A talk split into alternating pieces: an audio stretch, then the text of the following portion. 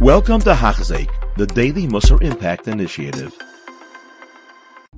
Hello, my sweetest friends, and welcome back to Hachzik, Day 9, Mesilas Yesharim, Limud Yomi. Previously on Hachzik, we were introduced to the idea that true goodness is really cleaving to Hashem, to Hashem. It's not that we work hard and as a reward, as a separate cause and effect relationship, we get a relationship with Hashem and get closeness that way. Rather, true goodness, true, true perfection in this world is actually the biggest in God Himself, action to Hashem Himself, and that can be appreciated even in this world through our working, um, and certainly in the next world as we um, cleave to Hashem in, an even greater, more real sense.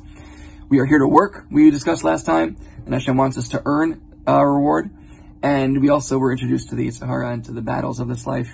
That uh, the Yitzhar is very, very tricky. He's trying to trying to pull us away from all those things that, that bring us closer to Hashem and uh, and try to make sure that we, we miss out on that goodness of, of Dekes Hashem.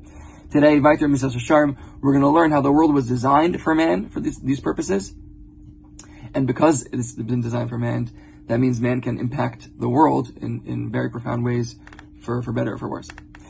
Viter Misas Sharm. Vim Tamekod. And if we think about this and delve into this deep, more deeply, Olam Adam, the world was very clearly created for the use of man. Amnam.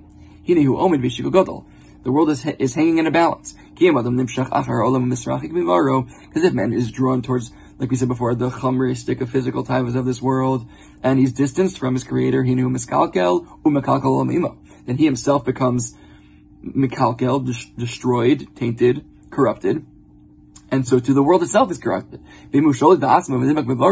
However, if he controls himself, he's sholit, he's, he's, a, he's an owner of himself, he has shlit on himself, and he cleaves to Hashem and chooses good. And he uses this world only as a means to get closer and to serve God.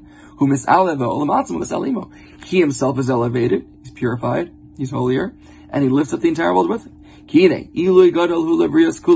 It's a great elevation for all of creation. When they are used, when anything in creation is being used by the perfected, pure, complete man. A mukdash Bikdushasto Yisbarach, who is holy with the holiness of God Himself. You can have a chicken, then you can have a chicken that a Yid ate, which gave him energy to serve Hashem. They look like the same chicken, but they're mamash worlds apart. Now the, the brings, brings proofs for this. In in the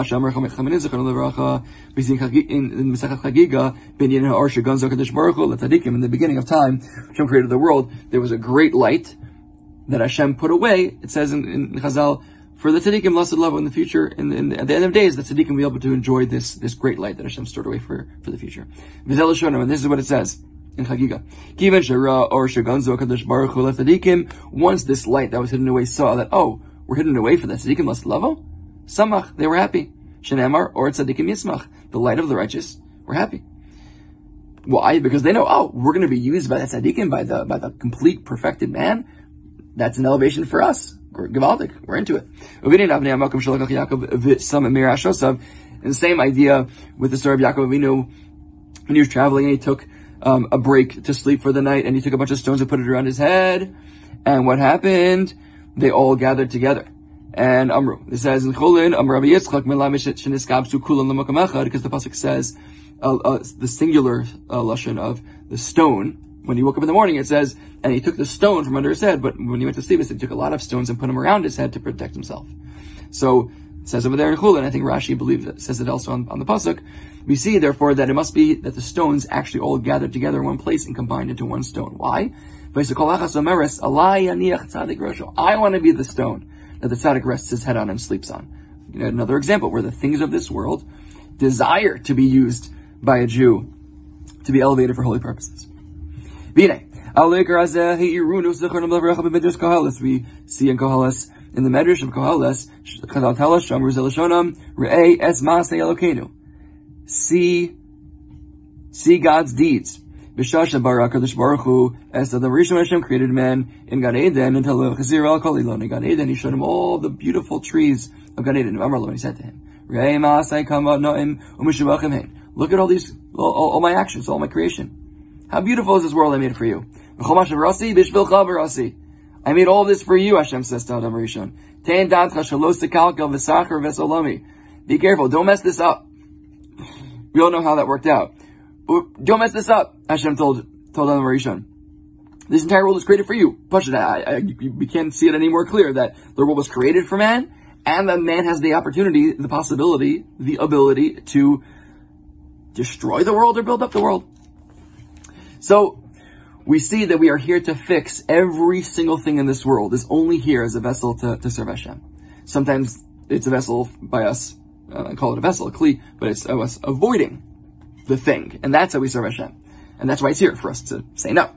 Uh, but everything is part of our vote. Everything is avoda. Everything, and Hashem doesn't waste a thing. Hashem doesn't waste a thing, and and we we live in a physical world. Lamaisa, we do. Everything around us is physical, and sometimes that can, you know, distract us and pull us away, like we discussed last time, of the, of the physical types of this world from from service of Hashem, from holy things.